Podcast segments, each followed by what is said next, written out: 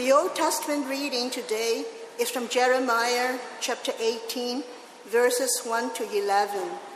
It can be found in your Pew Bible in the Old Testament, page 720. The word that came to Jeremiah from the Lord Come, go down to the potter's house, and there I will let you hear my words. So I went down to the potter's house, and there he was working at his wheel. The vessel he was making of clay was spoiled in the potter's hand, and he worked it into another vessel, as seemed good to him. Then the word of the Lord came to me Can I not do with you, O house of Israel, just as this potter has done? Says the Lord. Just like the clay in the potter's hand, so are you in my hand, O house of Israel. At one moment I may declare concerning a nation of a kingdom that I will pluck up and break down and destroy it.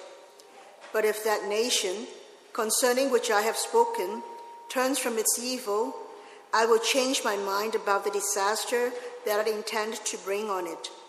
And at another moment I may be declared concerning a nation or a kingdom that I will build and plant it. But if it does evil in my sight, not listening to my voice, then I will change my mind about the good that I had intended to do to it. Now, therefore, say to the people of Judah and the inhabitants of Jerusalem, Thus says the Lord Look, I am a porter shaping evil against you and devising a plan against you. Turn now, all of you, from your evil way, and amend your ways and your doings. This is the word of the Lord. I hope you remember me. It's, it has been a while. Uh, you know, the good thing uh, about being away, or the interesting thing about being away, is that you look forward to it and anticipate it. And in my case, I go to the same place every year, so I see it in my mind's eye, and I can't wait to get there. And then, uh, faster than you might think, it's over. And uh, the good news for me, anyway, was that uh, within a few days of having to fly back, I was thinking, it's time to get to work, and I'm looking forward to seeing you. And uh, this morning confirms that it's good to see you. And my thanks to Sam uh, for uh, doing a lot of preaching in my absence. Uh, I would like to focus our attention this morning on that Old Testament reading which Dorothy read for us, the reading from Jeremiah and the New Testament reading, which I'm about to read from Luke, uh, is not the focus of my sermon, but it very nicely illustrates what Jeremiah is drawing our attention to. And your Bible, I'm, I'm going to read from uh, Luke 14. Uh, your Bible may have a little subheading just before this section, uh, verse, beginning with verse 25. And this, this was not written by Luke, but the, the, the subheading is the cost of discipleship. And as you are going to hear, the cost of discipleship is extraordinarily high. In fact, it is shockingly high. Even though we have heard these words before, it seems to me that when we hear them again, we are not prepared for the impact that these words have. To be a follower of Jesus Christ requires far more than most of us have ever imagined. So, uh, Luke 14, beginning with verse 25. Now, large crowds were traveling with him, and he turned and said to them, Whoever comes to me and does not hate father and mother, wife and children, brothers and sisters, yes, even life itself, cannot be my disciple. Whoever does not carry the cross and follow me cannot be my disciple. For which of you, intending to build a tower, does not first sit down and estimate the cost to see whether he has enough to complete it? Otherwise, when he has laid a foundation and is not able to finish, all who see it begin to ridicule him, saying, This fellow began to build and was not able to finish. Or what king going out to wage war against another king will not sit down first and consider whether he is able with 10,000 to oppose the one who comes against him with 20,000. If he cannot, then while the other is still far away, he sends a delegation and asks for the terms of peace.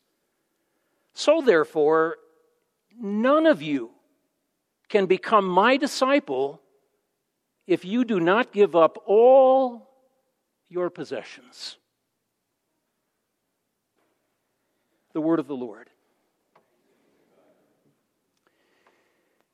Dear friends of Jesus Christ, in the year 2010, a woman by the name of Marina Abramovic, uh, she's an artist who was born in uh, Belgrade in 1947, so she's a young woman. And uh, she was born in, in what was uh, at that time Yugoslavia. Uh, Marina Abramovic presented a work of art at the Museum of Modern Art in New York City. And she called this work of art The Artist is Present. And maybe some of you uh, will remember as I describe it what this uh, work of art was. Uh, the artist is present seems like a pretty uh, fitting description to me because what she did was to sit completely still and immobile in front of a table with an empty chair just across from her. And people who were visiting the Museum of Modern Art were invited to sit with her if they wished. And when they sat down, she would stare at them. And she did this for nearly 750 hours uh, over a 10 week period. This was the middle of March to the, the end of May. And some of the people who sat with her were moved to tears by the experience. Uh, others found the experience difficult and upsetting. And still others didn't know what to make of it. I would have been in the last uh, category. Marina Abramovic, uh, in case you haven't uh, put this together yet, is uh, what is known as a performance artist. In fact, some people call her the grandmother of, of performance art uh, maybe the most famous person ever to pursue this kind of art, if that's what it is. Now, the reason I thought of uh, her this week, and I don't think of her very often, uh, uh is that I, I read the story, uh, which you heard from the book of Jeremiah, and I immediately made this connection. Marina Abramovic is not, think about this, she is not the first performance artist in history. Right? Many, if not all, of the Old Testament prophets engaged in these highly symbolic actions many centuries before Marina Abramovic came along. There are examples in uh, Isaiah and uh, Ezekiel. Those of you who've done Bible studies on those books will remember them. Uh, but Jeremiah, without a doubt, gave some of the most interesting and riveting performances ever. We sometimes remember the prophets for the words that they uh, wrote. Isaiah, I would say, uh, wrote some of the finest poetry in all of Hebrew literature. I'm, I'm guessing that uh, most scholars would uh, agree about that. But the truth is, the prophets were uh, more than preachers, and they were more than writers, they were actors as well. And they would draw attention to themselves or they would draw attention to something they did so that their message could be heard. Uh, I paged through the, the uh, book of Jeremiah last week and I counted no fewer than 11 examples. I may have missed one or two, but no fewer than 11 examples of, of I mean, what would you call this? Performance art may not be the right term, but, but what uh, Jeremiah did was extraordinarily effective. And it drew attention to the message that God had given him to speak. And mostly he warned the people about the destruction that was going to come on, uh, upon their tiny nation. Once uh, once he bought a, a, very expensive piece of pottery and he gathered all of the, the leaders uh, together and then he, he smashed this, this uh, piece of pottery on the ground and he said, Pay attention because this is what God is going to do to our country. Right? And then uh, another time, toward the end of the book, Jeremiah uh, suddenly became the prophet of hope, which took everyone by surprise uh, because until that time he had been known as the prophet of gloom and doom. And uh, what he did at the end uh, of his, his prophetic career was to buy real estate. Uh, with the armies of Babylon bearing down on, on Judah with, with the real estate market in free fall, uh, Jeremiah went out and bought a field. And, and why? Because God had given him this unlikely message of hope when everyone else was giving into despair and, and, and, wondering what in the world would become of them, it was then that the prophet Jeremiah decided to make an investment. Now, we do this sort of thing with children all the time. We hold up an object during the children's sermon and, and we ask children to uh, look at it and consider it, and, and we hold their attention in that way. And I don't know, maybe preachers would be far more effective today if they held up objects during the, uh, uh, the sermon uh, for the same reason. I mean, if I smashed a pot on the floor, I would have your attention. So sometimes words alone are not enough to say what needs to be said. In the reading we heard today, Jeremiah tells us that God directed him to the, the uh, house of a potter, and, and given how important pottery was in, in the ancient world, this must have been a common enough sight. Right, uh, unusual for us maybe, but for, not for them. And, and what Jeremiah did was to observe, and then he commented on what he observed. So maybe this wasn't performance art so much as it was an object lesson. He wanted us to look at what the potter was doing. And it was from the potter's work that he drew his conclusion. And his conclusion was this Can I not do with you, O house of Israel? Can I not do with you just as the potter has done? So, in other words, can I not start over and fashion something brand new out of you? And frankly, I, I, I, think that's an extraordinary thought, and, and I wonder how much you've thought about that. What, what Jeremiah is telling us about God here is it was just extraordinary. Right? God's work, or at least a big part of it, is to shape and form our lives and, to take a, a shapeless lump of clay and to make it into something useful. And, and not only that, something beautiful. Right? Take a good look at that clay, Jeremiah uh, says to us, because that's you. And that's me. We, we, we, are clay in his hands, and, and we haven't always turned out the way God imagined that we would. And so sometimes he's going to decide to start over. And it may be painful, but the result is going to be beautiful, right, and lovely, and worth far more than we can possibly imagine right now. You know, over the years, I've worked with uh, quite a, a large number of church members, and almost all of them have been wonderful people. Uh, hardworking and uh, faithful and generous, and, and they have inspired me uh, uh again over the years and, and most days I feel so grateful that I have been able to do this work shoulder to shoulder with them. But here's the thing, and I need to be careful uh, with how I say this, but I'm determined to say it. Uh, most of the people I have known over the years, all good church members, uh, have thought of themselves as pretty good people. Do you know what I mean? Decent people. Uh, they became involved in the church and they volunteered to serve on, on uh, committees and boards uh, because they were hoping to grow in their faith. And, and so they were basically good people who wanted to be better people. Uh, they didn't think that they needed much fixing, to be honest about it. Uh, they needed a little fine tuning, uh, just a little polishing, maybe uh, here and there. Nothing major, please. A few people over the years, and, and I, I thought this week as I put this together, maybe what I'm about to say has more to do with the kinds of churches I've, I've served over the years. But I think this is true generally. Very few people I have known over the years have thought of themselves as broken, in serious need of repair. Very few people have thought of themselves as major rebuilding projects. Uh, they came to church, and, and this is probably not fair, but I'm going to say it anyway. They came to church uh, to round out what was already a full and satisfying life. For some of them, it was like taking a course in art history. Not really necessary, but oh, it adds so much to an already enjoyable life. Uh, one person said to me, this was on the day he, he, he joined the church, and he meant for this to sound really good. I don't think he realized how it sounded. He said, God has given me so much, I just want to give back a little.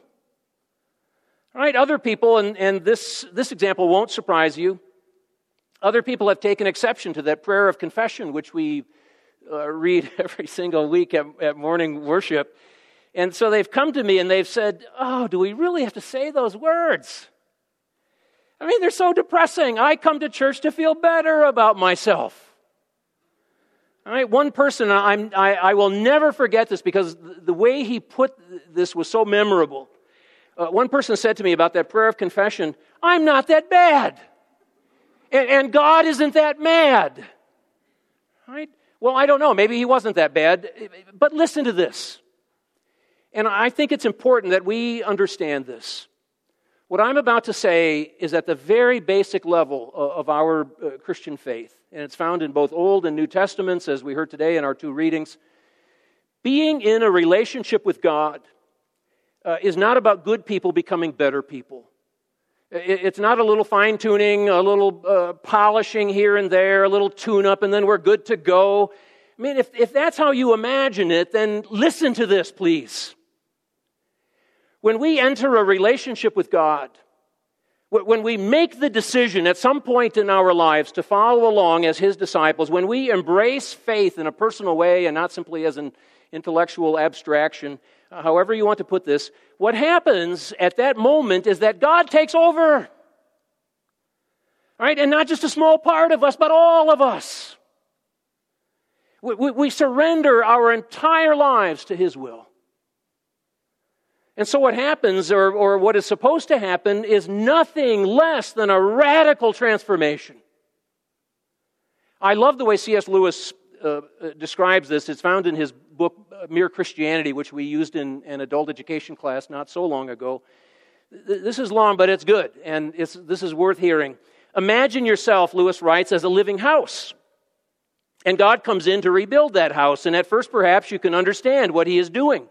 Uh, he's getting the drains right and stopping leaks in the roof and so on, and, and you know that those jobs needed doing, and so you are not surprised. But presently, he starts knocking the house about in a way that hurts abominably and does not seem to make sense.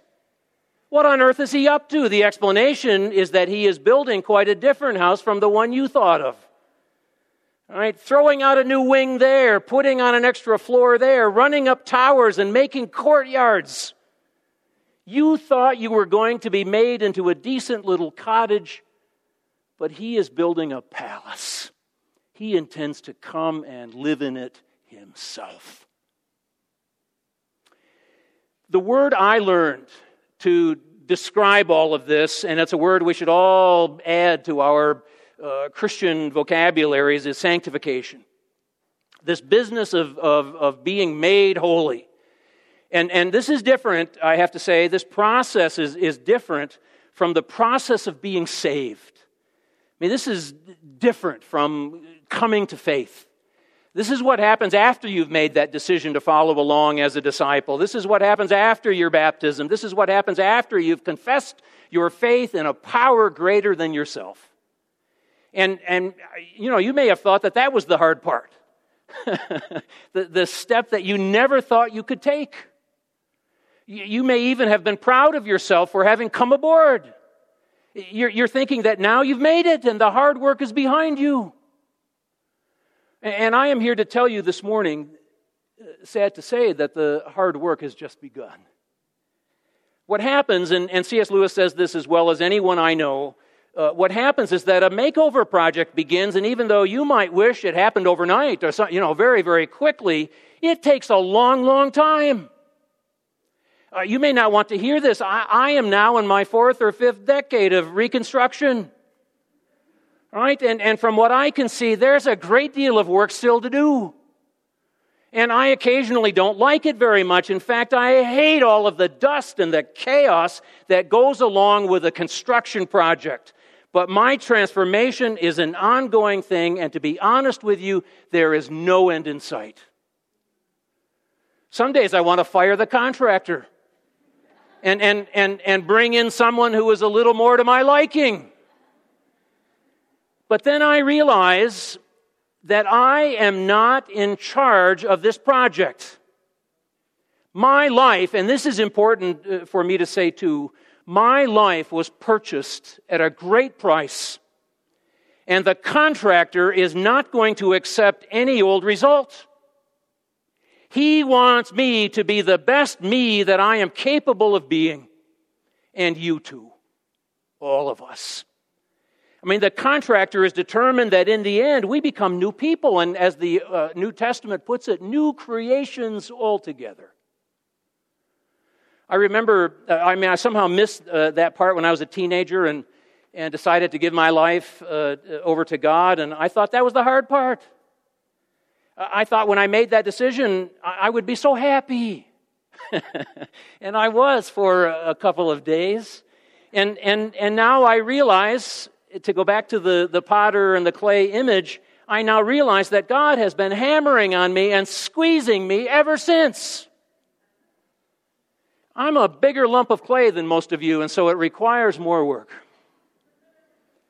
Christians have argued back and forth over the years about uh, whether or not uh, moral perfection is possible in, in this life, and if you're a Methodist or if you have some Methodism in your, your background, then you probably think it's possible to arrive at some point, uh, to achieve the goal. And uh, if you grew up in a tradition like the one where I spent my childhood, then, then you were taught it's never possible to achieve uh, moral perfection in, in, this life. We, we, we don't achieve it until we die. And that may sound a little discouraging, but I don't mean for it to be discouraging today, and I'll tell you why. I mean for it to be realistic. Most of us have a lot of rehab work to do. I'm sorry if I'm the first person to point that out to you. If you've ever worked on an old house, then you know that the project is always going to take longer and cost more than you ever dreamed possible. You pull up a few boards and then you think, oh, the dry rot goes farther than I thought it did. And then you wind up replacing the whole floor, or the whole wall, or the whole roof. Right? In fact, you begin to, to realize that there was that, that it was, wasn't made out of very good quality lumber to begin with. Right? And it all needs to be replaced, as painful and as expensive as that may sound. A couple of Sundays ago, I was sitting in, in church and I was doing what you are doing right now, except uh, that I don't get to do it very often uh, a few times each year, I get to sit and, and listen to someone else, and I have no responsibility for anything. I don't think about when I have to stand or sit. I just wait for somebody to tell me. And uh, I love it. And I sat near the door, right? I don't know why, but in case I had to make a quick exit or it was close to the coffee hour, I always sit near the door. Anyway, uh, I heard a really good sermon from someone I have known for um, a long, long time. And among other things, he said that dying and rising is not just a once in a lifetime thing, but a daily occurrence. We are always dying and rising. Every single day, a little piece of our old self dies or is put to death, and every day we have to let go of something that we thought was so terribly important. And then we make the discovery that we are raised up again. We are given new life and a new opportunity. And I was sitting there thinking uh, what you are probably thinking uh, okay, I get that, but where is he going with this? And, and, and that's when he said something I think I should have already known, and maybe I did know this, but I heard it in a wonderful new way on that Sunday morning. He said that all of that dying and rising, that daily experience of doing the painful work of life day in and day out, is a preparation for the end of our lives. When death finally does come for us. Because when it comes, he said, and, and for some reason I needed to hear this, we will be ready. We will have found the rhythm of dying and rising, and so one last time, at the end of our lives, we will die only to be raised again, this time to a life of unimaginable richness and beauty and goodness. And when he said that, I confess that I had this sudden rush of tears in my eyes because it's not often that someone talks to me that way from the pulpit. It's not often that someone says, Doug, your life here is temporary. All right? It's, it's not often that someone reminds me of my mortality. But church is a good place for us to remember that we are practicing every day, every single day, for a life still to come. So, all of this dying and, and, and rising that we are doing, which I hate, to be honest with you, right? And I'm guessing you do too, all of it serves a larger purpose. All right? We are being made ready right, to be welcomed by the God who loves us. And somehow, I want to end with this somehow that thought helps to make the daily headaches of renovation seem bearable. Will you pray with me? Let us pray.